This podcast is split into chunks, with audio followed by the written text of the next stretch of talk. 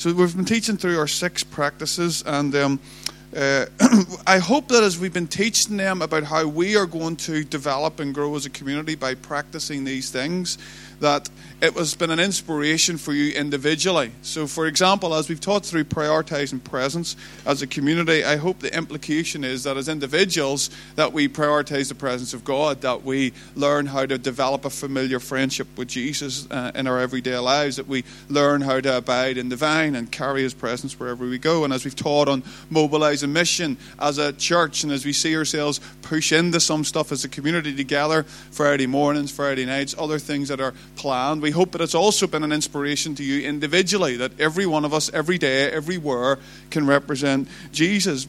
And so I hope that it's been helpful for you wherever you find yourself every Monday, Tuesday, Wednesday, Thursday, Friday, Saturday.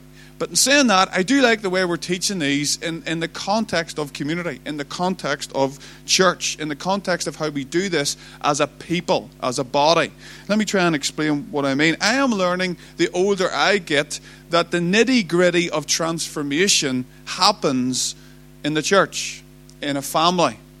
Uh, the worst of me comes out in my own family, in my own relationships, in those close to me. Hopefully, the best as well, but often the worst. It's often where I see the stuff that I have to change. Because even in our own little families, if you want to put it like that, we're different. We have different um, personalities, different hopes and different dreams, different likes, different dislikes, all of that kind of stuff. And so it's all well and good saying we're going to sit in our house and have a quiet time with Jesus and read books all day, which would be wonderful, but there's not really that much. Of course, the Holy Spirit can show us stuff, but there's nothing like where the rubber hits the road that really shows us where we need to change and be transformed. And I'm realizing as I get older the gift that the body of Christ is to me, the gift that the church is to me in terms of my need for transformation. Our individual time with Jesus is, of course, our bread and butter. That's what He longs for. He wants us to be with Him and develop personal friendship with Him. But sometimes I think that we have so uh, taught on in Western kind of evangelicalism, which is a very individualized culture. Sometimes I think that has creeped into the church, and we've so focused so much on how individual transformation happens, which is really, really important, that we haven't talked about how important the church is and how important the gift of one another is to ourselves for transformation. And suppose what I think the Bible teaches is that we are loved by a father, but we are formed in a family.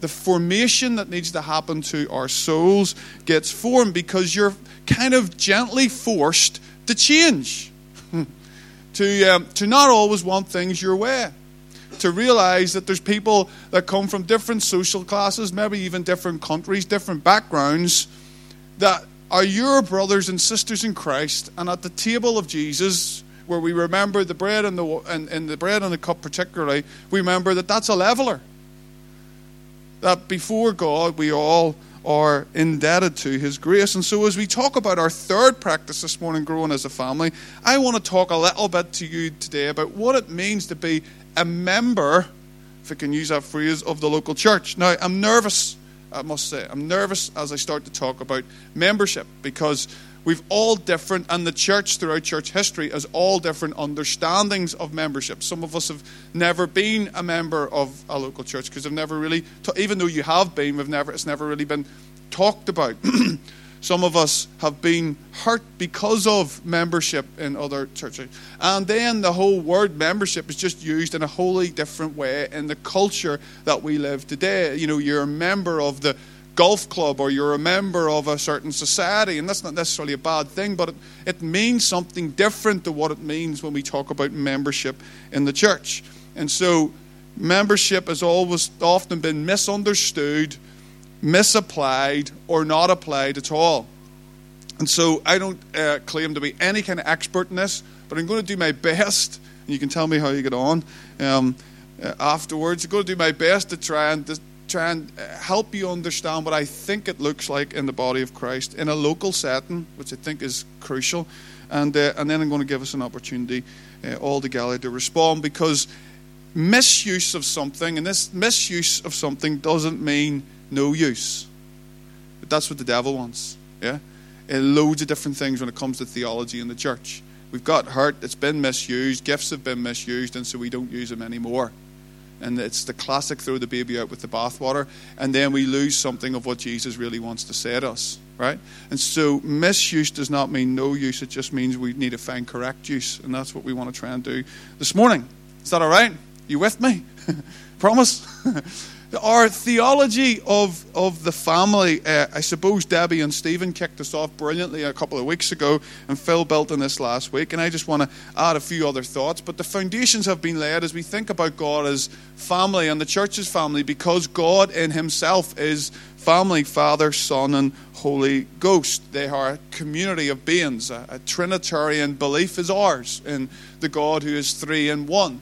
And that expresses itself through the Bible because it looks like God has always been looking for a family. He didn't leave Adam alone. Sure, he didn't. He brought him a helper. Yeah? He brought one who would stand beside him, be a companion, a soulmate, an equal.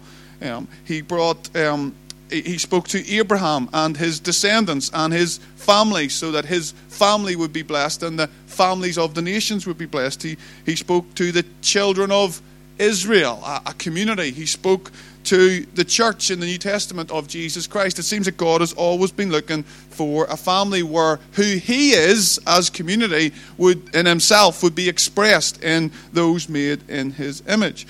And so God has come to us, and I think this is a really quite profound thing actually for us to understand.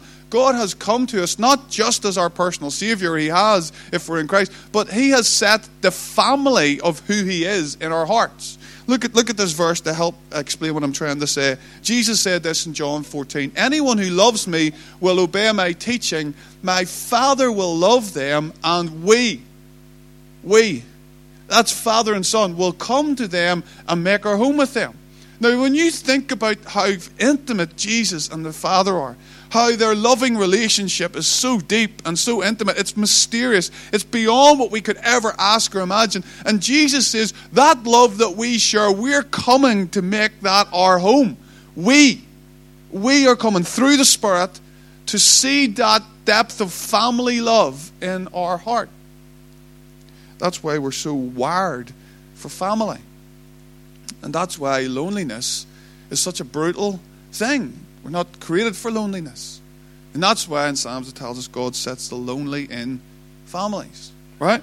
Uh, look at this one just to emphasize a few chapters later, verse 17, Jesus says, sorry, chapter 17, Jesus is praying to the Father here before he goes to the cross. So Jesus is crying out to his Father. He says, I pray for those who will believe in me through their, that was the disciples, through their message, that all of them may be one. Father, just as you're in me and I'm in you. Look, may they also be in us. Us, right? May they be in us so that the world may believe that you have sent me. I have given them the glory that you give me, that they may be one as we are one. So the same oneness as the Father and the Son have, Jesus is putting in us so that we would be one. It's, it's incredibly deep, isn't it? It's, it's beautiful, intimate language of family. I and them you and me, so that they may be brought to complete unity. Then the world will know that you sent me and have loved them, even as you loved me. Beautiful words about how the Father and Son come and live in our hearts through the Spirit. This is what we've got caught up in. And so when I read my Bible or spend some time with Jesus in the mornings and sit back in my chair, I think about myself being caught up in the love of the Trinity through Jesus. I, Paul would say, my life has been hidden with Christ in God. Think about that. Think about that. Like, that's the kind of stuff when other stuff's trying to fill your head, you can lie back in your bed at night with your head in your pillow and go, Do you know what? I am caught up in the mystery of the love of the oneness of Father, Son, and Holy Spirit. That is mine in Christ. And I can rest in that love. That I've been included included, drawn into that level of mystery, of love. It's, it's the most beautiful thought. You, you, can, you can do that. You can know that that's yours in Christ. And God, the love of Father and Son has been placed into my heart, seeded into my life through Jesus. And that's what happens when we're born again. But it's an overflowing love, it, it spills over. And so there's a sense that when we are in Christ and He is in us, the nature of that love that I've just been describing subsequently means that it overflows into one another. So if we're in Christ and if Christ is in us, then we are in each other in Christ. Now this is this is kind of deep stuff. This is beyond just joining the club or signing up your membership and paying your dues. Right? This is way, way, way deeper than this. If Christ is in us and his love is in us, and if Christ is in you and his love is in you, like whether you like it or not, or whether you like me or not, we are in Christ together. We are one. It's a beautiful thing. This is the genius of God. This is what God had always intended. This is Christ's centerpiece plan for humanity, and we're going to get into that a bit more in a moment or two. When we love one another, when we love one another as the people of God, we are expressing who God is. Remember how God works. How does God's love work? God's love is not the way we necessarily love today, which is possessive and uh, self promoting God's love is the opposite. The way Father, Son, and Holy Spirit work together, it's mutual love, it's mutual submission, it's preferring one another, it's standing back and letting the other one be exalted. It's, oh, Jesus is always talking about doing what the Father's doing. The Father is exalting Jesus and giving him the highest place. They're letting the Holy Spirit come and do what the Holy Spirit has to do. It's this beautiful teamwork. It's this beautiful mutual submission. And so, if that's the love that won our hearts, and if that's the love that's inside us, this family love, if you could call it, the father son love for one another, if that's in our hearts, then if that expresses itself through our lives, guess what? It looks like who God is.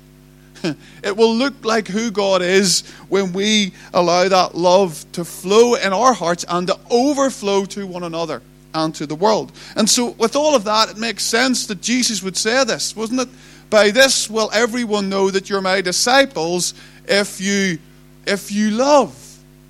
The world will know that we belong to Jesus if we love one another. That's our number one witness to the world. And so, when it comes to what does a great church look like, a great church looks like a loving church. If it's not that, it's not a great church in kingdom minds. It can have the best worship. It could have even the best Bible teachers. It could have the nicest coffee. It could have the best lights. It could have the best kids program. But if it doesn't love, it's not a great church. In fact, I don't even know if it is a church. Because by this will all men know that you're my disciples. And so when James and John come along and they want greatness to be, greatness must be living. Uh, and being up beside Jesus in his throne. So, Jesus, how can we be great in the kingdom? Can we sit up beside you when you get up to heaven? Jesus, like, you need to become like little children. You, you, you know, you need, you need to like be prepared to sacrifice. You need to be prepared to love. He showed us what that love was all about. And so when Jesus was here, his primary message was the kingdom of God is near, but his method was always family. He would only do what the Father was doing, and he would only outwork it usually amongst 12 people, his friends. And even when he was out for his tea one night and his actual family, his brothers and sisters, came to him and said, Jesus, your mum says your dinner's ready, get home. Jesus said, Hold on a wee second. These are my brothers and sisters. This, this is my family. Jesus was showing us that the kind of bloodlines in the kingdom get a little bit blurred, like our natural bloodlines. Because We've become part of the family of God. Francis Schaeffer said this Christian community is a final apologetic. I love that. Apologetics is a study in theology where pretty much Christians argue, theologians argue for a rational understanding of why people should believe in God. Francis Schaeffer said it turns it on its head and said the final apologetic, the biggest argument for why the church should exist is Christian community, true, loving fellowship. And so when we get to the New Testament church, we start to see that Paul, as these churches start to get formed, Paul starts to encourage the churches in this way. All right? You still with me so far, yeah? So, Christian community, that ex- starts getting expressed when Jesus goes back to heaven. Paul is stressing listen, you have to love one another. And so he's at pains for them to really get this. And so he says things to them like this. Some things that we glaze over and think, oh, that's just being nice. No, no, no. This is the very heartbeat of the church. And so he says things like, love one another. He says, pursue the bond of peace. He says, do whatever you can to pursue the bond of peace. What does that mean?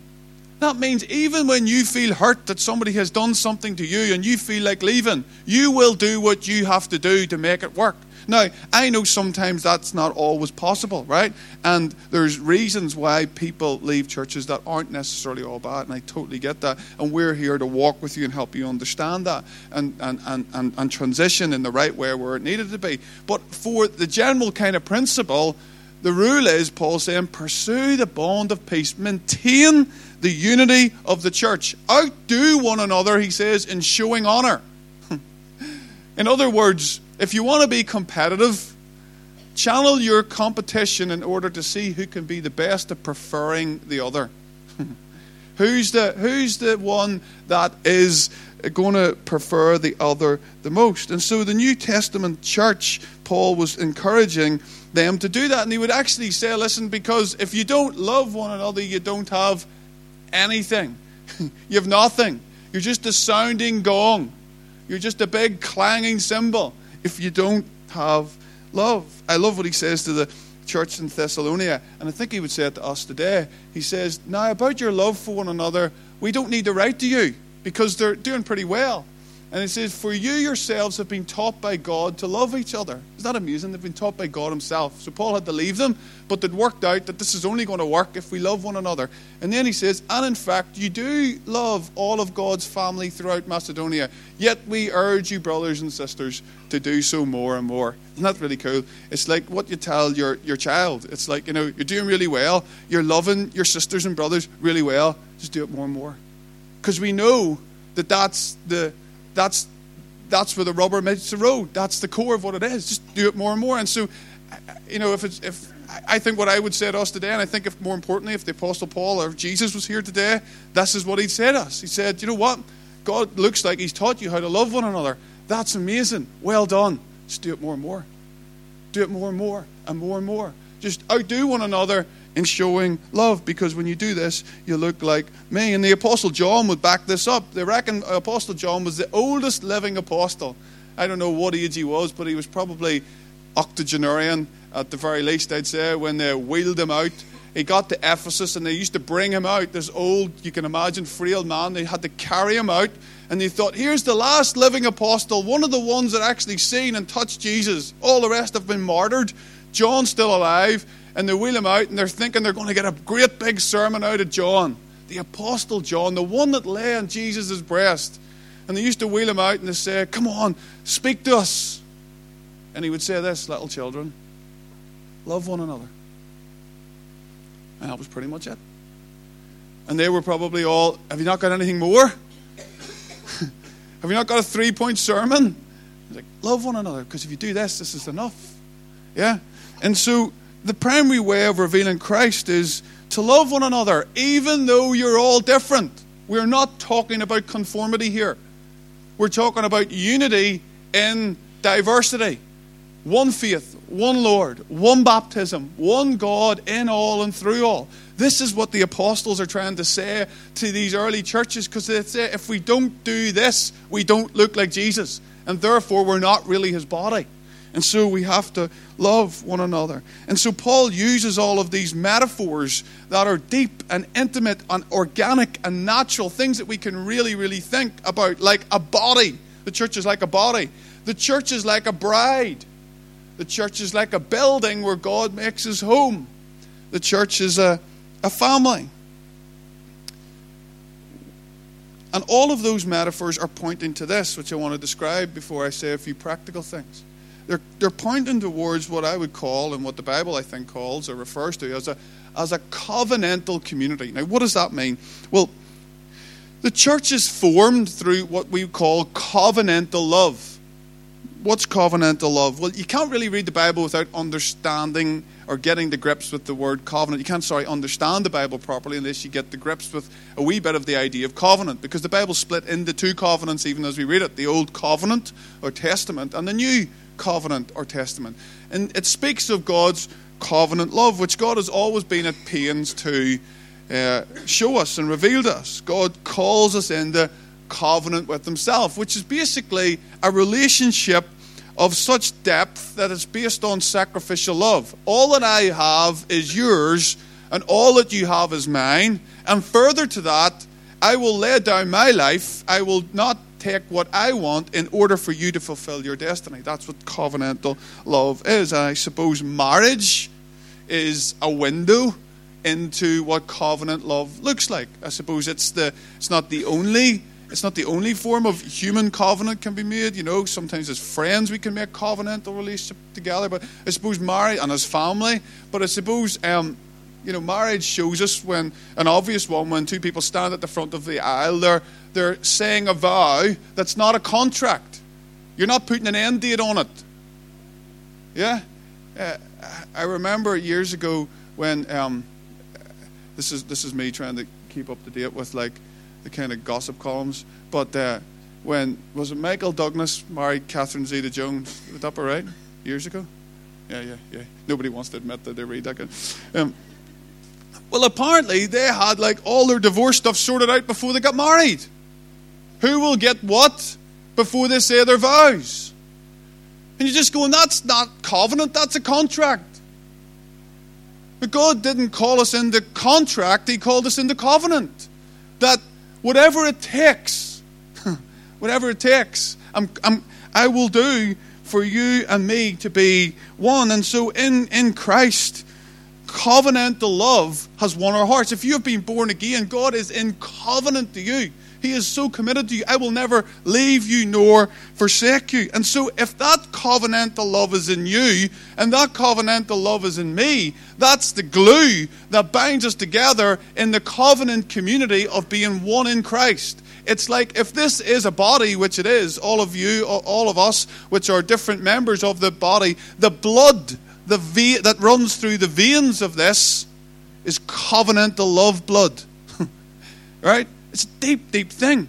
And this, this is why the church can break our hearts.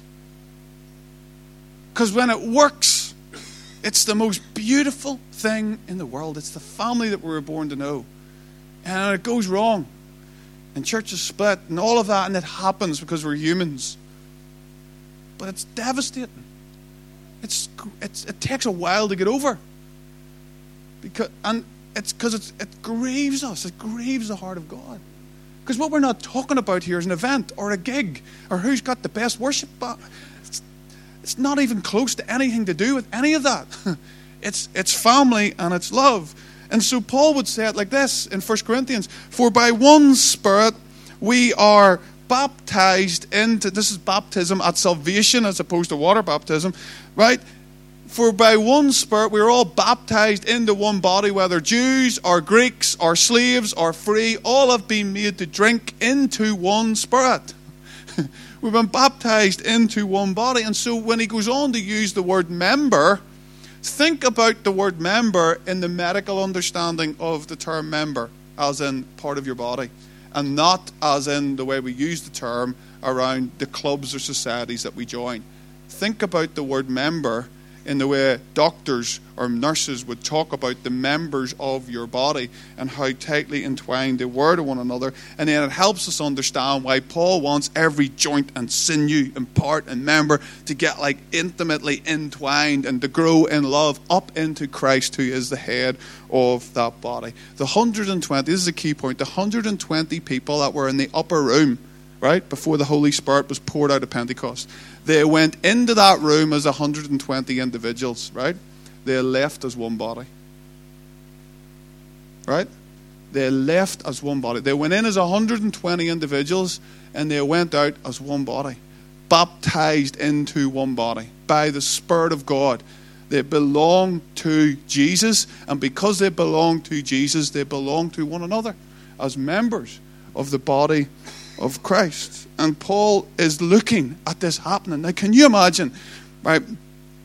The Roman Empire, all the might and power of the day, all the superpowers, all the stories of the gladiators, all the Colosseums, all the might that you could imagine.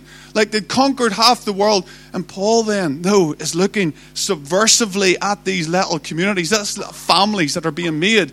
And he's saying, this is the genius of God. This is going to transform the world. It's almost ludicrous, isn't it? In, in, in spite of all the powers to be that are around. But he's like, the church, these little families, these are the ones that are going to change the world. And he says, his intent, this is, this is my favorite verse, his intent was that now, Paul's saying, through the church, God's intent was through the church, the manifold wisdom of God, the manifold, the manifold wisdom of God would be made known to the rulers and authorities in heavenly realms according to his eternal purpose that he accomplished in Christ Jesus our Lord.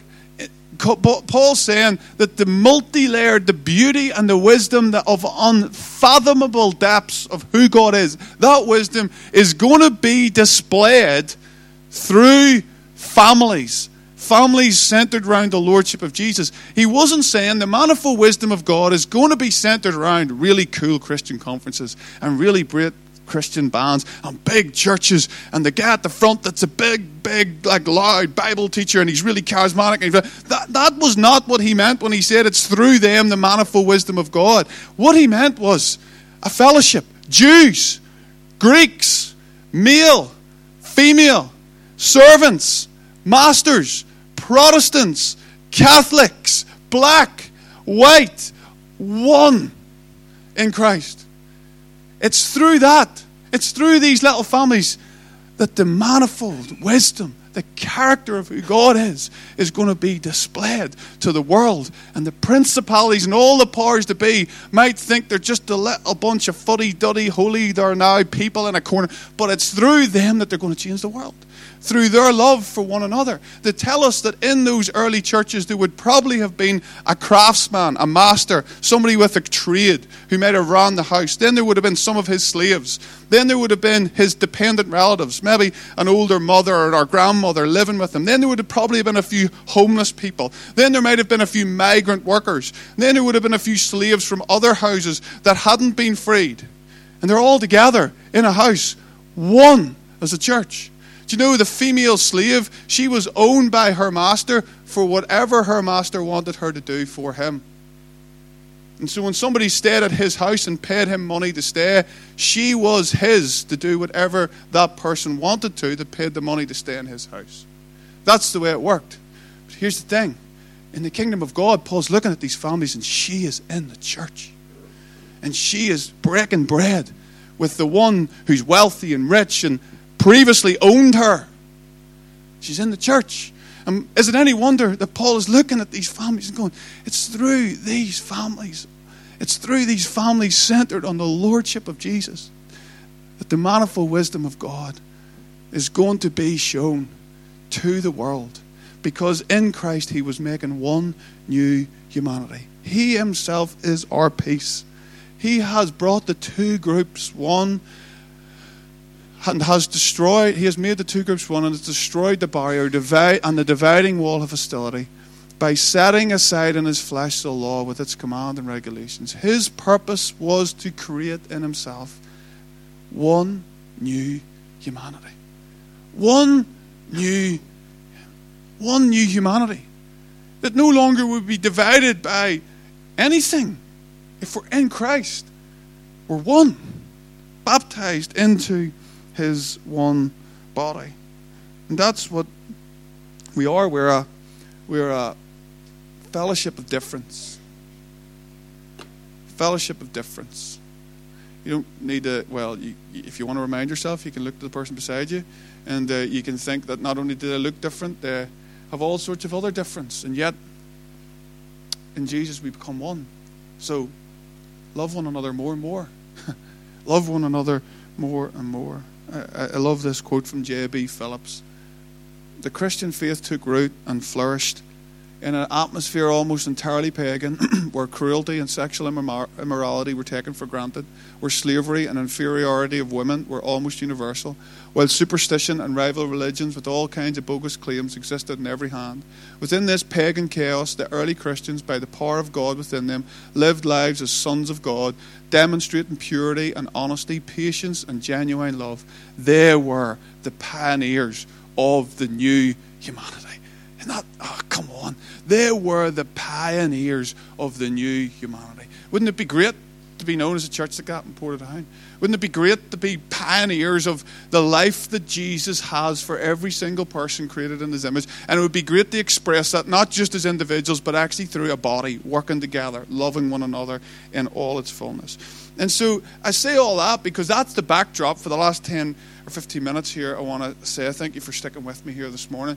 Uh, I want to say all that to lay the foundation for when it comes to what God's doing in Portadown, we feel that one new humanity is being formed, right? Uh, little, little Finn here was born two weeks before this church started, right? So uh, it's kind of a nice metaphor for me to pray for our church and think about and meditate on our church because he is a person. He is a person. He is a real life little being. We are a person. We're the person of Jesus, the body of Jesus on the head. That's why we worship every week, because we want to be connected to this head, the source of that body, so that we can function properly as the body of Christ. And it's been wonderful, truly wonderful to watch what the Lord is doing amongst us. His grace has kept us safe this far. And we're doing all right, aren't we? Aren't we? We're doing okay, I think, yeah? God is good. And this morning, I suppose I, I want to give you and, and me the opportunity to respond to what God is putting in our hearts, what God is putting in your heart for this fellowship, this body that God is creating together. I know that some of us have journeyed pretty much from this was just a seed idea, which is wonderful. And uh, there's others that just over the last number of weeks, maybe you've been journeying with us. And we just, uh, you know, felt it would be good rather than us to assume that this is the place where you'd like to find a spiritual home. We'd like to give you an opportunity this morning to say yes to that. Now, you don't need to feel any pressure about that, but we, we would love you to think about that because love looks like something. You know, we, we you know, marriage or family has taught us that, isn't it? you know, I, I love you. Well, does that mean you're going to change? or I, I love you can sometimes be the thing that we say that often can sound, unfortunately, a little bit shallow eventually, can't it? If there's no commitment or transformation or challenge that backs that all up. Love is uh, love is, is a commitment to something. Love is is because it's more. marriage teaches us that it's more than the the, the the frills and the brilliance of the wedding day. It's marriage is all the hard works of tomorrow. Yeah? The hard work of all the tomorrows ever after that. It's, it's, not the, it's not the honeymoon period, as amazing as it is. It's the deep commitment. But something in us all kind of longs that maybe someday we could be that, you know, 85 year old couple skipping along the beach still holding hands, don't we? And uh, we're, we're, we're, we're you're doing well, Liz. You're doing well. Uh, we all, we all, uh, we're, we're, Rachel and I were eight years married a couple of weeks ago, and you know, eight years isn't that long, but it's been amazing, you know. But every year, you know, and, and, it'll get more and more. And for some of you, it feels like 40 and 50 years. But you know, you're one, you're one year closer to being that couple. You're one year closer to being that couple that people look to as you, you know. And I know the thing about it is, marriages don't always work out that way. We can't always see that in marriage. But here's the thing: I think we can know it in the church. I think we can know that kind of love in the church, that over the years, that we can look one another in the eye and the, take the rough with the smooth, and we've lived through troughs and valleys, but in Christ we are one. We are one because love is a verb. Love is commitment. Love looks like something. It's a doing word. It's, it's an action. And you have to do that in family.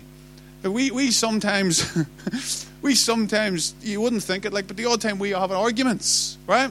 We disagree over some stuff, right? And you know that whole thing that people say, never argue in front of the kids, yeah? And you say, oh, no, I'd never do that, yeah?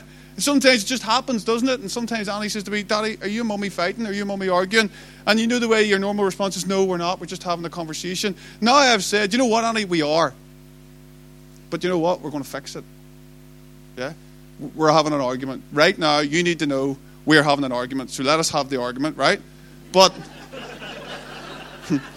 but, but I'm going to tell you something, love. We're going to fix this. We're going to do something about this. We're, we're going to see this through. We're going to talk it out. And then we're going to, we're going to sit down and we're going to say sorry and we're going to do what we need to do because we're family. Now, I know uh, I've just used an example that triggers all sorts of emotions for people, even in this church, right? Because it doesn't always work out like that. And, and the grief and the pain that we go through through times like that are, are desperate because it's not what God had desired for us to know. And so that's all the more reason why we need to create family here. Because God sets the lonely in families. Because people don't know what that's like. People don't know what it's like to watch mum and daddy actually trying their best to make it work. And they need a family. And they need a place to flourish. And they need a place to come home to. And they need all sorts of things that they maybe haven't known. And so families have to mature. Families have to grow. Families have to develop. And so Paul was given a stewardship from the Lord, right? And this is my f- favorite word in Greek, right? It's the word oikonoma, right? And Paul was given, it says, to me was given the administration, Ephesians 3, I just read it, Ephesians 3, the administration or the plan that through the, through the church of the manifold wisdom of God. But the word plan is the Greek word oikonoma, and the word oikos is house, and the word noma is like law or order. And he puts those together, and he says that he has been given household administration in order for the church to be mature and to grow up. Because we have had to think about our household order when another one has come into the house. It has to grow and to develop. Some systems and structures have to develop. Some new family rhythms have to grow because the family is developing and the family is growing. And that's what we want the church to be. And so, a certain degree of household order. It's not heavy structure, I don't believe, and it's always family. So, it's not running church like a business, right? It's not. It's learning how to put order in the family of God. And that's what Paul went on in all those letters to do. And so, I suppose one of the ways that you put order is to put good leadership in place. And that is what we are trying to do. And uh, you know, we're always very open to your feedback on that. Good leadership is one of the primary ways that Paul said that you establish the household of faith. You establish these families. And so I just want to, in the last five minutes here, run through what our kind of order at this point is. Now, when I say order, I, I don't want you to think of like like uh, like some big heavy systematic thing, right? The best way to understand this word is think of your house on Christmas Day, right? It's family. But if you have all the aunts and uncles that you never really see during the year coming, right? And all their kids and all their grandkids, right? And the house maybe goes from four or six or whatever on Christmas Day to maybe 20, 25, or 30, right? There's a degree of order that you have and it's not it always stays family doesn't it but you just you want some order to be put in place otherwise in half an hour's time once the kids get there there's going to be a food fight. Or there's going to be you know you know two people are going to be you know you just have to bring a little bit of order. So it's always order in the context of family. And that's what paul was saying to the church. And so as a church we we we have a vision.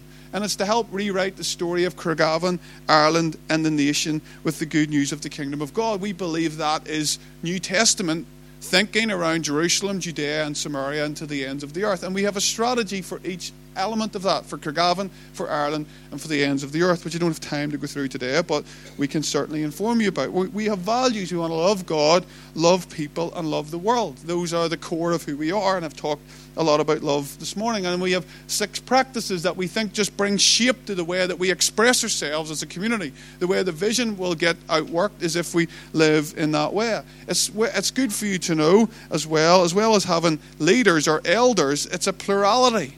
Okay? It's like it's accountable in plurality. It's not one person above it's not hierarchical it's not a ceo with this that's not the way the church works it's a plurality of leaders leading with intention and diligence but mutually submitting themselves to one another uh, we have as well as that though we have a, a board it's called emmanuel Portadown Church or Trust or something along those lines. Okay, it's a limited company by guarantee. Uh, they help sort out all the finances, HMRC, gift aid, all of that kind of stuff. The, the, the finances here are counted by Ken Rowe and the team, and there's always two people that should be counting them together. I don't have anything to do with the money, neither does Chris. Um, neither does any of the, leadership at the moment. That we, uh, it's in the hands of trusted individuals. Those, those are lodged every week, and they are accounted for, and those accounts will be audited at the minute in uh, the church in Lurgan, where administrative structures are set up in a really healthy way to help us do that. And in time to come, we will develop that with more people from this church. But these things are important in order to bring protection. If you're aware of the wider Christian kind of thing at the moment, you know, leaders are falling. You know, because of a lack of good order and good accountability. And God give us the grace not to go in that way as elders, we have responsibility to the people. This is biblically what we think our responsibilities are. I have scriptures for most of these, but I can't take time to read them all today. We want to be devoted to God. Our primary desire is that this fellowship loves the Lord. Yeah? To help see a temperature in this place that it loves Jesus. We want to be discerning.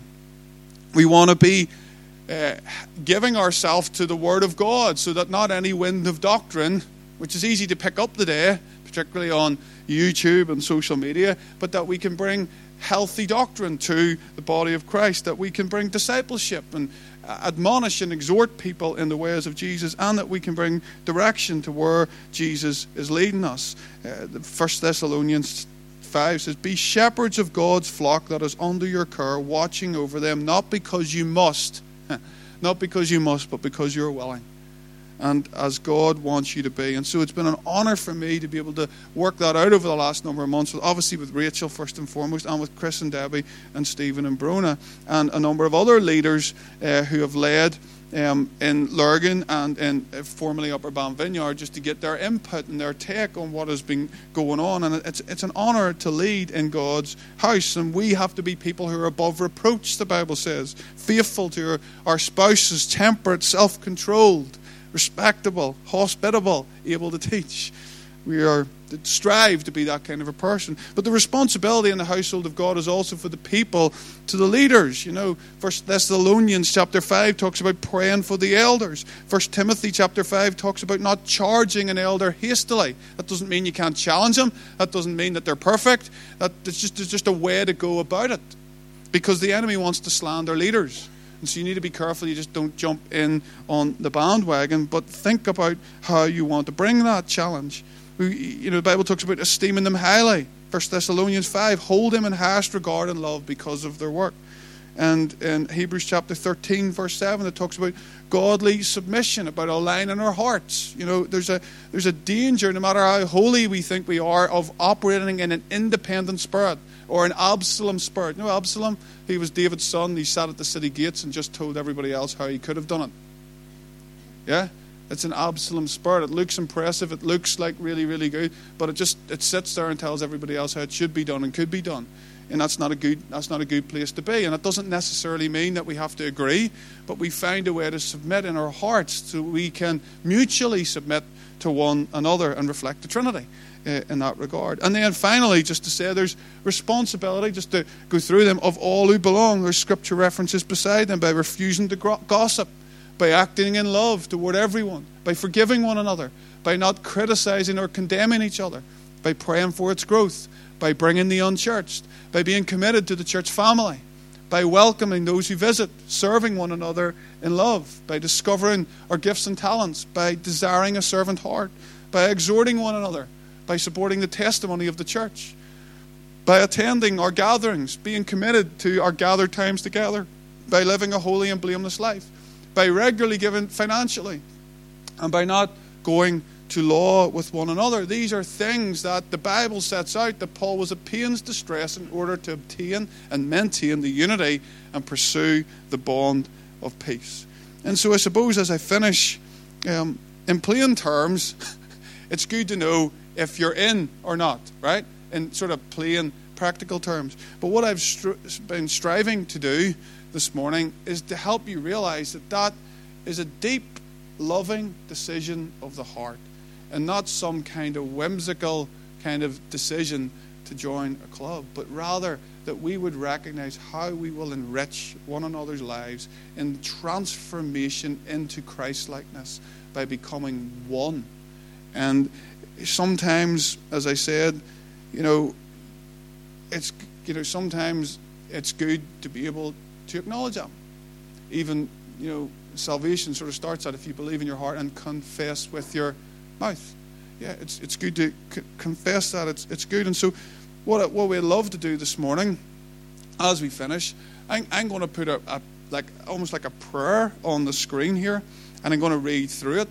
And if you feel that you know, I feel like I can say yes to that then what we'd love to do is we're going to give out a little sheet that basically has that prayer on it.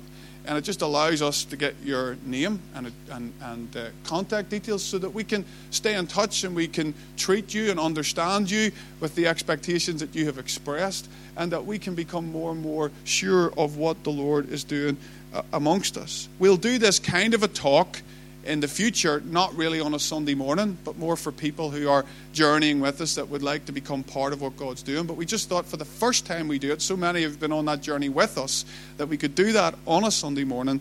And uh, rather than call you all out to a members' meeting or something along those lines, we just thought this would be a good time to do this. Please hear me. A couple of disclaimers. Don't feel any pressure about this, okay? If you're if you were going to marry somebody and you weren't sure whether you should or not, you probably shouldn't, right? You definitely shouldn't, okay? So you don't rush into these things. So if you're just here and you're not sure, if you're here and you've just more questions, if you're one of those persons, people are, that are into the nuts and bolts of how local churches work and you're not sure of some of the measures of accountability, I stress you'd like to talk to us more about those first, that's totally fine. Um, or, or, um, or you just maybe need more time, that's absolutely no problem. But this is, this is the prayer that uh, we're to, um, I'm going to read, and then we're going to give these sheets out now, and just give you a moment as the band plays to, um, to, to give our offering. So as the baskets go round, give your offering. This is a little sheet. There is a, a, perforated kind of part. Well, it's not actually perforated; it just looks like it is. But just rip, rip it off, rip that bottom bit off, because you can keep that that prayer and just write your name and stick it in the offering basket as it goes round. Does that make sense? This is what the prayer. This is what the prayer says.